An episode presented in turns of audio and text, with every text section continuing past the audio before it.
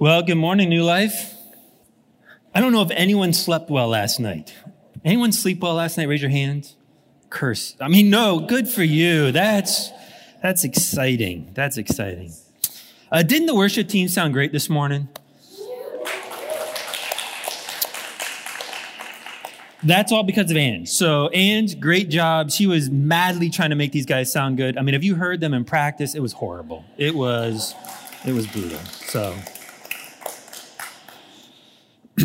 Well, I'm excited that you guys are here this morning. I'm excited about what God's been sharing with me all week, and I'm looking forward to this morning to share with you guys. But I want to start with a question, and I want you to answer it not from a Christian perspective, but from the worldly perspective. How would the world answer this question? And just go ahead and shout out some answers. So what does the world at large perceive as the ultimate prize? What is it that people in this world are chasing after? How would that be answered? Money, yes. What's some other answers? Happiness, yep. Peace. Well, how do we get to that happiness and how do we get to that peace? See, a lot of people think money's the answer, right? If I have enough money, then that's how I'm going to find that peace. That's how I'm going to find that happiness. What are some other things that they're doing or chasing after in order to find that peace or contentment or happiness? Power. Power is a big one, right? Fame, right? If I'm famous, then I'll have money. Then I'll have power, right? Minimizing pain and maximizing pleasure. Yeah. Finding pleasures, right? These are all things that, you know, the world constantly is chasing after. And what's interesting is you start reading through the scriptures, and the scripture is very clear. You know, you can store up all kinds of money, all kinds of treasures, but you never know the moment you're going to die. And so Jesus told the parable of the man who stored up all these big treasures. In fact, he had to build extra barns to store all these treasures. And he thought this was wonderful and great until suddenly his soul was demanded of him and he died. And he didn't get to take any of those treasures with him. And then there's others who, you know, they seek after fame.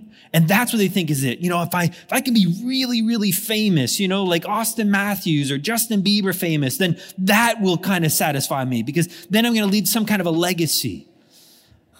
But the scriptures, again, repeatedly talk about how you and I are like grass, here today and gone tomorrow, right? And so suddenly very few names, very few legacies stand. In fact, even some of the famous people from the past, their names might last, but the legacy of what they did is no longer standing, and that's gone. And then others seek for power. And Nebuchadnezzar was a great illustration of this. He was boasting of all the power that he had, and God says it's all gone in a heartbeat. And for 7 years, he lived like a wild animal. So all of these things that the world is chasing after is fleeting. It doesn't last. It doesn't stick around because it doesn't actually work anyways. There's a really popular illustration often used in business circles about how people try to climb a ladder, and it's the ladder of success. And when you get to the top of the ladder, then everything will kind of work. Everything will be great. And so in business, often they ask the question then, is the ladder up against the right wall? Because sometimes you might climb the ladder only to realize when you get to the top of the ladder that what you were looking for isn't there. And I think that's what we see in the world. That's what often is happening is we're chasing after, you know, climbing up the ladder of success, of fame and fortune and maybe business, your career, maybe in terms of finding that pleasure and so forth, all in an effort to find that peace and that contentment, only to get to the top of the ladder and realize what you were looking for and all that work you were putting into it didn't work. And that's why I think we see this world is in such an agitated position, why people are fighting and biting each other and warring with each other because it's just not working the way they hoped it would. And the reason is because you can't get what you're looking for the way the world's going about it. See, listen to the King Solomon in Ecclesiastes chapter 3 and verse 11. He said this, God has made everything appropriate in its time. He's also set eternity in their heart, yet so that man will not find out the work which God has done from the beginning even to the end. God has placed eternity within man's heart. And I think what that is, it's like an echo or a memory of Eden. We have an idea of what the ideal is, of what life truly is and can be. And so whenever we get that counterfeit, there's something in us that says, this isn't it. There's got to be more. Now, sadly, the answer is, well, then it's got to have more money. I got to have more power. I got to have more fame. And we keep chasing, climbing up that ladder. But what if we found another way? And I think the Apostle Paul found that. See, for a time, the Apostle Paul, the Pharisee, he was chasing after that contentment through religion, through his determination to live his life for God, being the most obedient, law-abiding person he could be. But it never seemed to work. And so then he discovers Jesus. He has an encounter with Jesus, and it ruins him. And it ruins him in the sense that he's never going to find comfort or satisfaction in any other way. And so he says in Philippians 3, how he says, I've counted everything but loss. I've thrown it all away, all aside for one thing. I'll trade everything that I might know Jesus. That I might know Jesus in an intimate, personal way. That's what matters. That's the ladder that I want to climb up on. That's what I'll trade everything for, that I might know my Savior Jesus in a personal way. And we've talked about this many times, and we'll continue to talk about it. This knowing is an intimate knowledge. It's not just knowing about. It's not just information. It's an intimate knowledge with a person. Because the reality is, Jesus is alive today. That's what sets Jesus apart from every other historical figure. Every other historical figure, they've passed away and they're gone. So if you want to get to know them, at best, you can know about them. You can get to know about Winston Churchill. You can get to know about Abraham Lincoln. You can get to know these people, but only in a distant way. But Jesus, because he's alive today, we get to know him in a personal way. We get to know him in an intimate way because he's with us.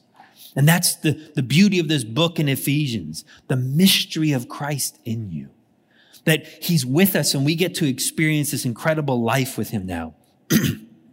So it's no wonder then that in this prayer that we've been going through these last few weeks, Paul's prayer is that we would know God the same way, that we would have that full, intimate, epic knowledge of who Jesus is in a personal way. And he says the way to do that, the way to know him in your heart is to know about some things in your mind. You see, the reality is we want to experience Jesus not just in our mind, but in our hearts. But the way to there is through the mind. And so Paul's been saying, there are three things I want you to know. And we saw that 2 weeks ago. We saw the first thing, which is he says, I want you to know the hope of our calling. And we saw the hope of our calling is really the cross. It's really all that Jesus has done there, how we've been completely forgiven. Yeah, even that sin that you just thought of. It's gone. Because Jesus is bigger than that sin. And you've been washed clean, made pure. Why? Because something happened to you as a person. The person born here in Adam on planet Earth was crucified and buried and replaced with a brand new person. That's not something that's in progress. That's not something that's happening over time. That happened in one moment on that cross. Paul in Romans 6 talks about in the same way that Jesus died one time, you and I had to die one time. And it's already happened. And so you're a brand new creation that has been made holy and blameless. Isn't that incredible? You can't get any more holy and blameless than you are today, because it isn't about what you do or don't do. It's what Jesus has done. That's the hope of our calling. And that's awesome. But it gets better. Paul said last week, you saw the next thing I want you to know is essentially the inheritance that you are to God, the treasure that you are to God, how much God loves you right now, forever. That perfect, unchanging, unmerited, unlimited love that God has for us. And so it's getting better. And then the third thing that we're going to look at this morning is this incredible power that's been given to us.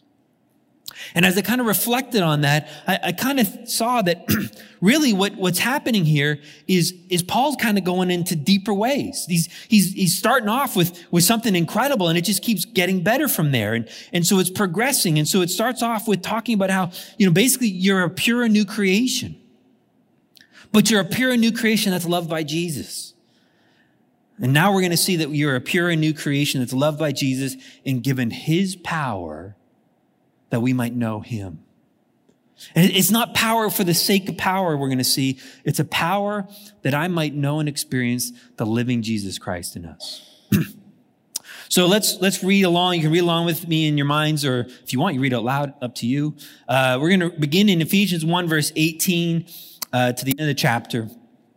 Paul says this, I pray that the eyes of your heart may be enlightened so that you will know what is the hope of his calling. What are the riches of the glory of his inheritance in the saints? What is the surpassing greatness of his power toward us who believe?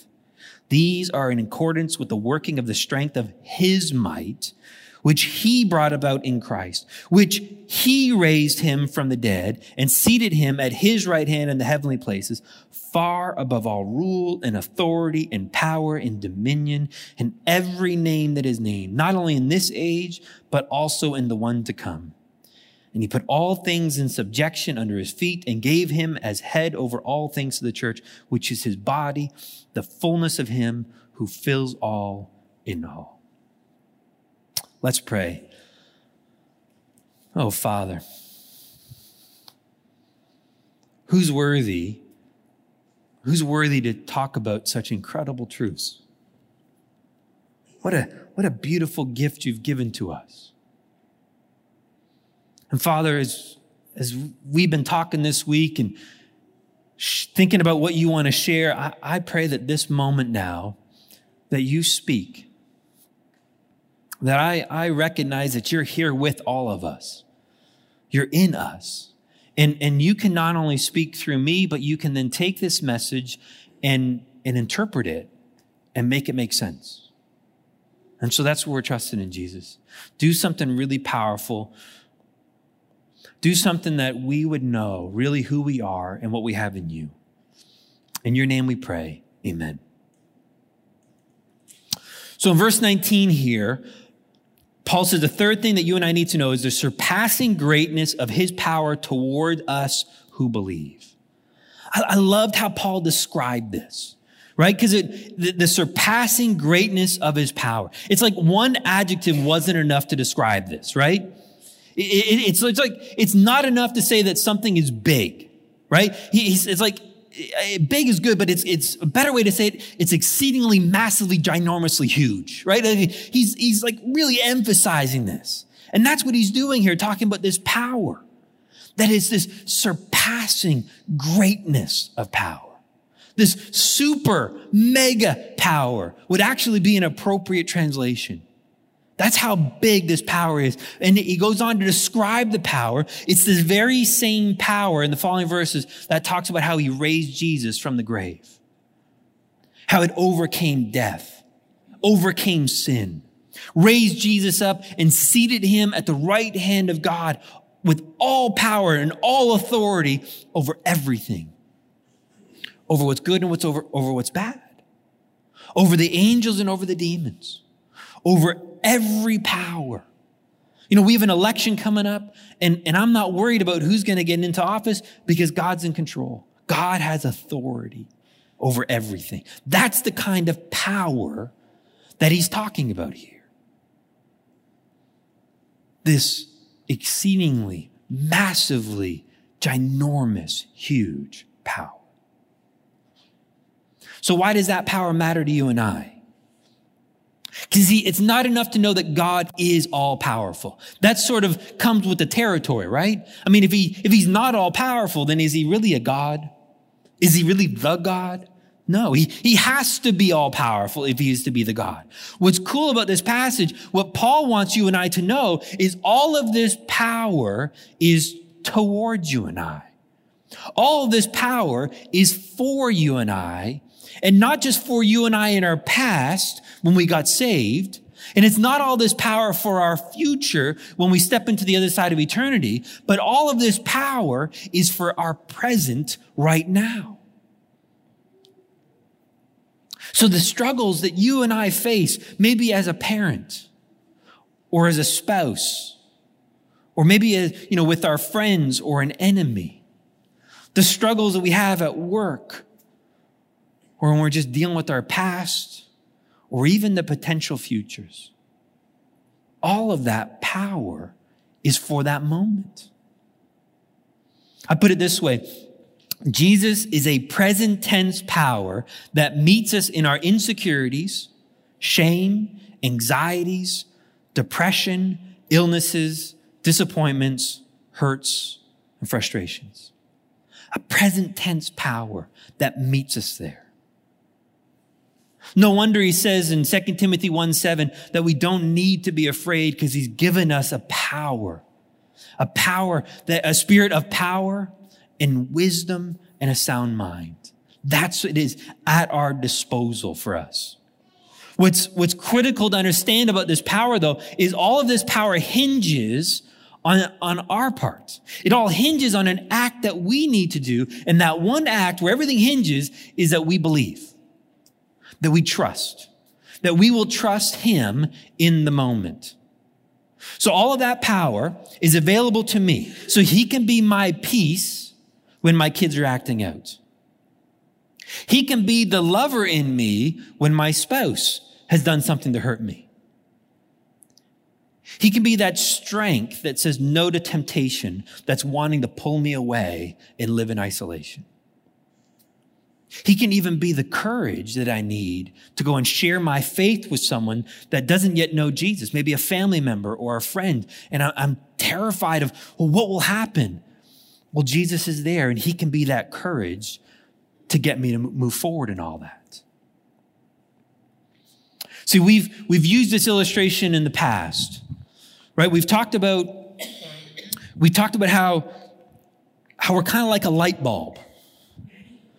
And you think about it, so a light bulb is designed for one purpose. It's designed to share light in a dark place. That's its point. That's its purpose.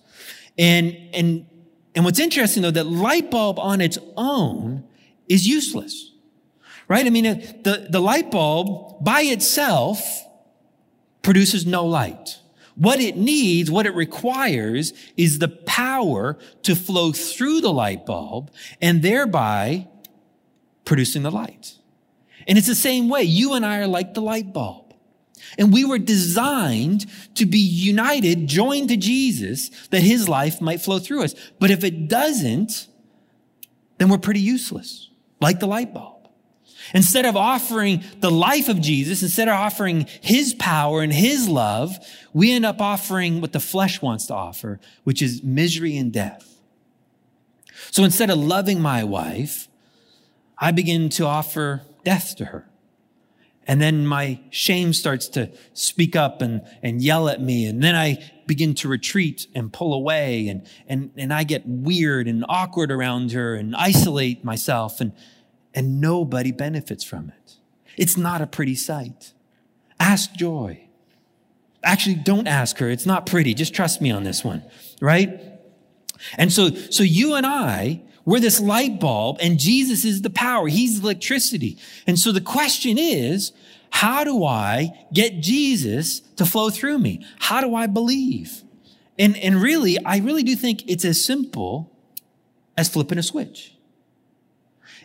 It's that simple.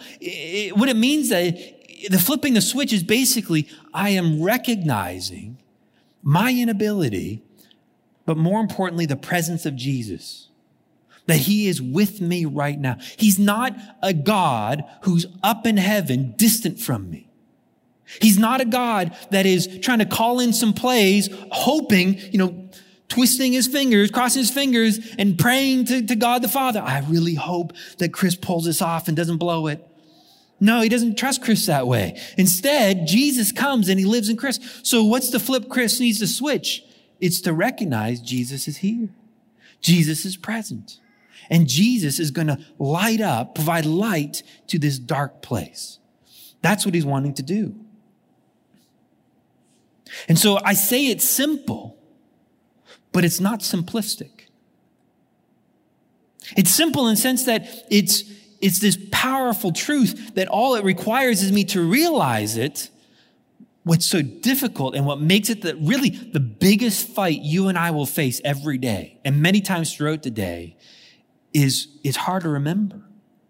Can anyone else relate to that? It's hard to remember. You guys clearly have it all figured out, but I mean, the rest of us, right? That's where the battle is. Do I remember it or not? And so if I can, then his life begins to flow. So I liked how Solomon put it in Proverbs 3:4, 4, and 5. It's a very famous passage. He writes here, he says, trust, which really just means to rely, to depend upon, to place your faith in the Lord with all your heart. Do not lean on your own understanding. Don't rely on your own power, your own ability.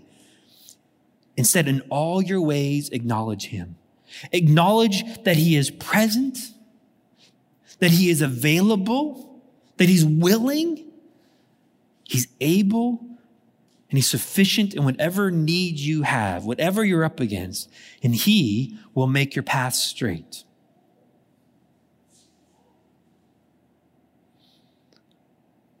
It's that last part that I sometimes struggle with.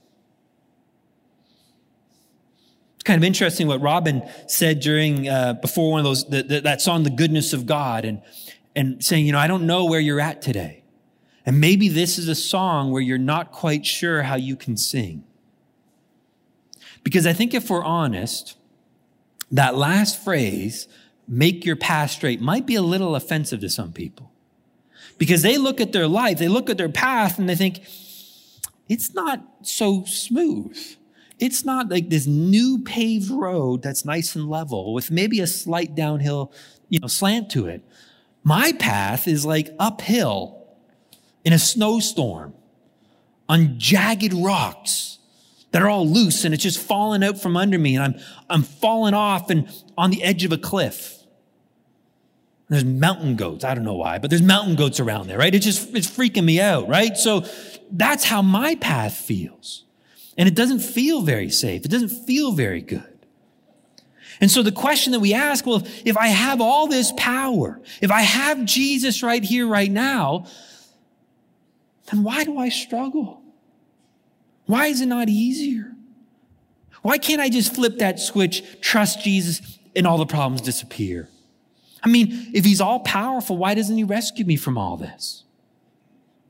Why is my life not working? Or even better, why didn't he do something to prevent the problem in the first place?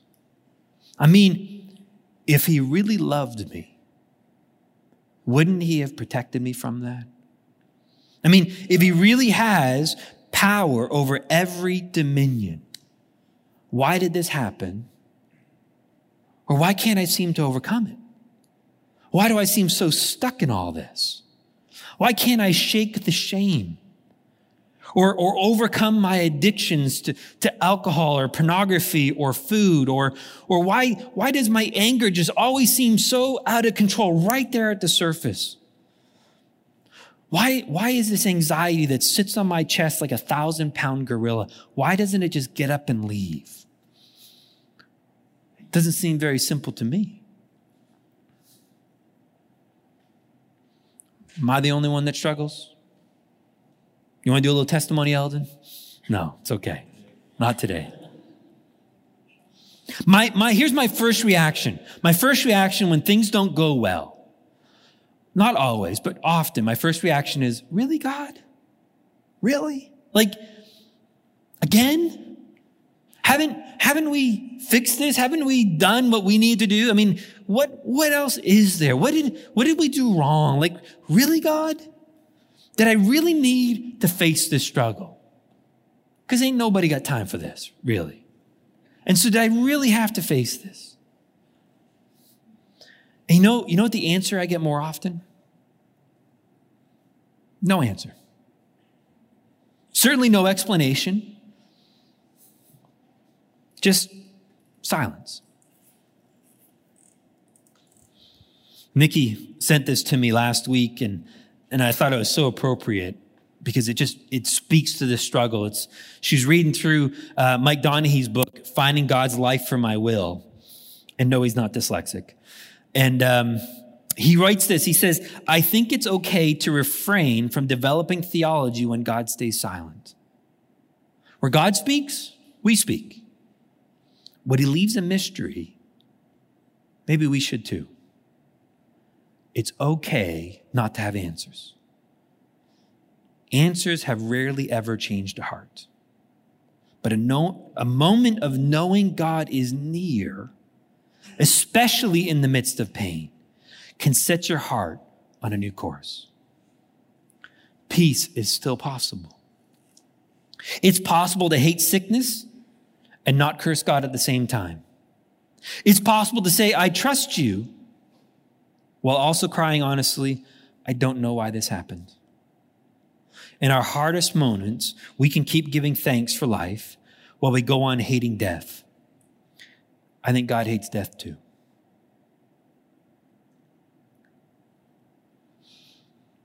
It's okay to struggle. It's okay to struggle through that difficulty, but know this, God has not abandoned you. He hasn't left you. It's just that as a parent, he sees the bigger picture. He understands more than we understand. And he has really our best intentions at mind. That's what he's working towards. But what we need to understand is that while we might not understand what's happening and why it's happening, the question is, will you believe that he is good and that he is loving and that he is here and he's present and he hasn't abandoned or forgotten you? Listen to what God spoke through the prophet Isaiah. In Isaiah 49, verses 14 and 16, he says, but Zion, Israel, his people have said this, the Lord has forsaken me and the Lord has forgotten me. Where are you, God? Don't you care? Don't you see what we're going through? Don't you understand we're being attacked and taken over and we're being pillaged and some of us being raped? Like, it's miserable. Don't you understand? Have you turned your back? Have you forgotten about us? And this is what God says to him. He says, can a woman forget her nursing child and have no compassion on the son of her womb? Even these may forget, but I'll not forget you. Behold, I have inscribed you on the palms of my hands. Your walls are continually before me. That statement takes on a whole new meaning in the New Testament. I've inscribed you on the palms of my hands. You know, it's interesting when Jesus met with the disciples after the resurrection, and particularly when Thomas was there, you know, he shows up and he's got all his wounds. He's overcome death. He's not suffering anymore. Well, why wouldn't you just kind of heal that up? Jesus, all, you know, little surgery, all done, good to go, right? I think he left him there as a sort of like a trophy, a reminder. How can I forget you? And you're more than just tattooed. I mean, there's a hole here for you. That's how much you mean to me. So there's no way I'm going to forget about you. So it kind of begs the question, so why the problems then? Well, what if the problems were the very thing that God was using that you and I might know him? See, let me give you an option, two options. Option number one, you get to have a perfect life, pain-free. We'll give you $20 million. We'll give you a staff of servants and butlers and maids to look after you. We'll give you, on top of the $20 million, we'll give you an annual income. We will, will give you great power. You can be in charge of Guam. That would be cool, right? You might have to look up where Guam is, but it's pretty cool. Trust me, right? So you're in charge of Guam, and all your loved ones are around you, and you never have a bad day, but it comes with one little proviso. You don't get to hear the voice of Jesus. You're still saved. You're going to go to heaven. All that's there, forgiven. But the time on earth, you and Jesus don't hang out. You don't talk. You don't connect. Would you take that? Or would you take a life that has pain and has difficulties, has trials and tribulations, but it's through those trials and tribulations, Jesus is standing with you in every single moment? Which one would you choose? I don't want all the money. I don't want Guam. I don't want the maids and the butlers and so forth if it's going to cost me the person of Jesus Christ, because all those things will vanish one day. I want to know him. And while these trials and these testings are not the only way to get to know Jesus, please understand, there are many ways to get to know Jesus. Hopefully you get to know Jesus through prayer and just talking to him and hearing what he thinks of you. Hopefully you get to know Jesus through worship this morning and how much he loves you. Hopefully you get to know Jesus through reading his word and studying and seeing all that he's done on the cross. There's lots of ways to get to know Jesus, but you'll never fully get to know Jesus without going through a trial. Think about it. How can you know his strength without also knowing weakness? How can you know patience without experiencing suffering and frustration? How do you know his acceptance without going through some rejection? How do you know his peace without having a storm around you? How do you know what it means to trust him without having a trial to test it? How do you know the one who's well acquainted with sorrow without having sorrow yourself?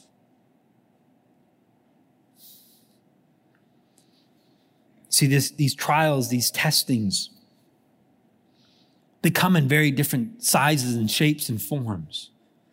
A trial or a testing doesn't mean everything's falling apart. Doesn't mean that your world is crashing. It can. It could be an unfaithful spouse. It could be little children who are, maybe even big children who are rebellious and causing all kinds of pain in your life and fighting against you and tell you how much they hate you. Maybe it's the loss of a job or just a difficult job in general. Maybe it's your past catching up to you, the shame and other people's sins against you. It could include that. But there are all kinds of other trials and testings that are things that we want. Things like a marriage. I wanted to get married. I love being married. But it's not easy sometimes. Because 1 + 1 = 1. That's bad math. That's conflict right there. I love being a parent. Isn't that cool? I love being a parent, but it's not easy sometimes. I love it. It's hard. It's really hard at times. I love leading the ministries that I'm part of, but it's not easy. It's not easy to hear people's stories and see what they're fighting through. Those are wanted trials, much wanted trials. But boy, do they ever throw me into a faith and trust in Jesus Christ like I never dreamt possible without it.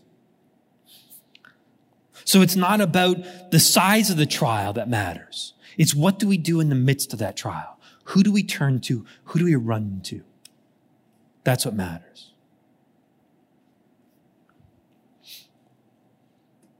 Charles Price, he's a former pastor of the People's Church, and he was a principal of the Cape and Ray School, which is one of the torchbearer schools in England. He tells this incredibly powerful story of a friend of his who was a very godly man, very mature man in Christ, who was many years older than Charles. He was a mentor of sorts of Charles. And he often quoted this simple phrase, "For this, I have Jesus. It was sort of like a mantra in his life. It's what he kind of lived by, and everywhere he went, he would share this. He would preach about this. He would counsel people along these lines. He would hand out materials, tracts, and so forth. There was very simple phrase, but a powerful phrase, loaded with truth. For this, I have Jesus. Well, when this man was in his about mid-80s, he suffered a very debilitating stroke. Never fully recovered from. He couldn't walk properly. As Charles puts it, he'd be like sort of like a ship without a rudder. He would get up to walk, but didn't know where he was going to end up. And he couldn't speak anymore very well. His speech is very slurred, and it was hard for him to communicate. He couldn't look after himself anymore.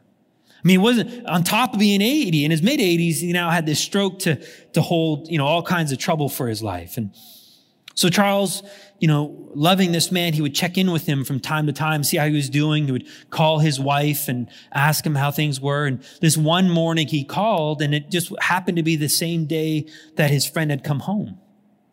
And so Charles is speaking to his wife, and she says, I think he would really enjoy hearing your voice.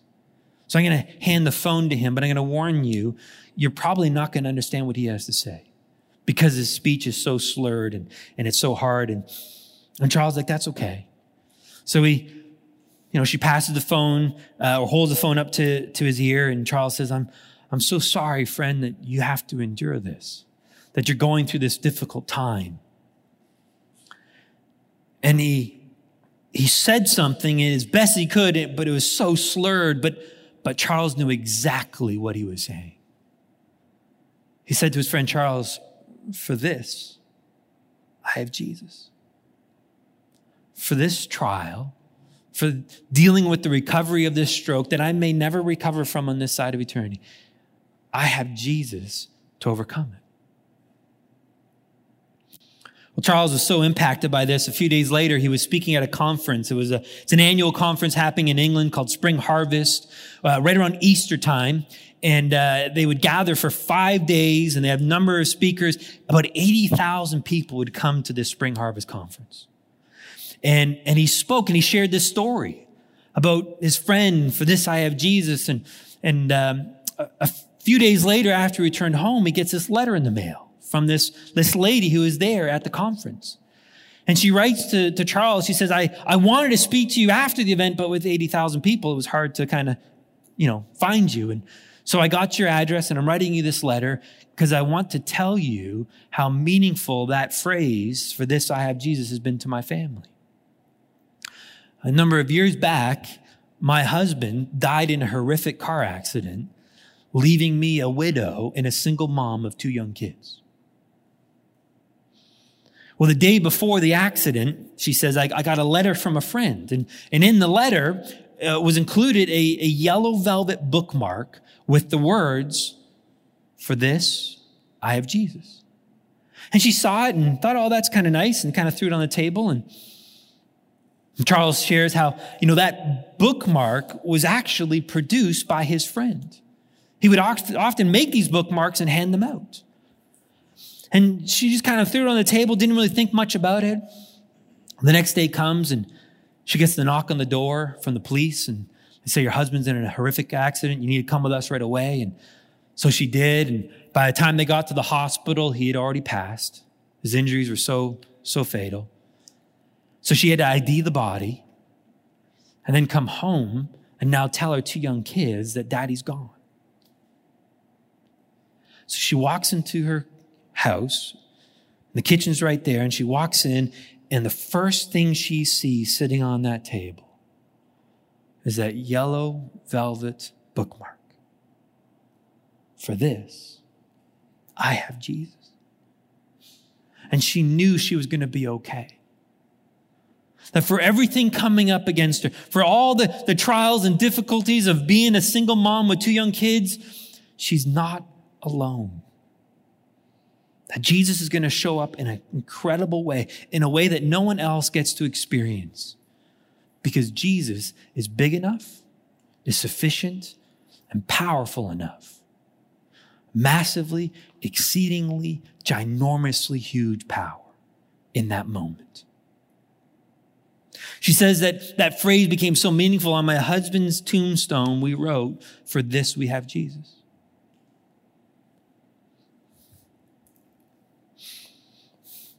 You see, the circumstances you and I face, they're bigger than us. I'm a husband. I'm a father. I'm a brother. I'm a son. I'm a counselor. I'm a pastor. I'm a friend. There's all kinds of different roles, different hats that I wear, that I carry. And to be honest with you, any one of those overwhelms me.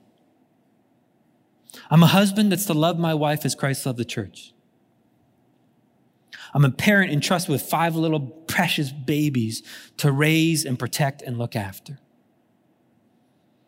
I'm a counselor who meets with people who are going through horrific pain from either their past or sinful choices they're making right now.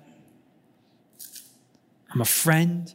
Any one of those overwhelms me. Never mind add them all up together. And then on top of that, you add all the struggles and problems from my past or what I face just in this world. And it's so easy for me to slip into the mindset, I don't know how I'm going to survive. I don't know how I'm going to do it. And then the temptation to try to fix it, to try to control it, to try to take power over it so that I make everything work so that I remain safe. But it doesn't work. But the good news is that these things don't overwhelm Jesus. He's not afraid of one of them. The problem or the responsibility isn't bigger than him. And he can fix anything. He can handle anything. And he doesn't always rescue me from the problem. That's nice, by the way, when he does that. But often what he does is he will sustain me through the problem. And in doing so, me and Jesus, we get to hang out. We get to experience life, and I get to know a Jesus that I never would have dreamt possible if I didn't get to experience that trial or that testing. And so his power that's overcome death, overcome sin, overcome every power, every dominion in this world, physical and spiritual, is available to us today. All he's waiting for, all he's desiring for, is that we would acknowledge that truth and that he's here. Flip that switch and trust that massive, ginormous, exceedingly super great power that is Jesus Christ himself. Let's pray. Father, I thank you that you are here with us, right here, right now. And no matter where we go or what we do, that never, ever, ever, ever, ever changes. You are faithful to us. You are faithful to supply everything we need in the moment. And so thank you for how you love us. Would you now tap our shoulders in those moments where we forget? And that we would choose to accept that invitation, that tap. And that we would turn to you and just pause, wait long enough so that we are confident enough to know that we can move forward in life knowing that you are able to do all things through Christ, through us in Christ. Thank you, Jesus. We bless your name. Amen.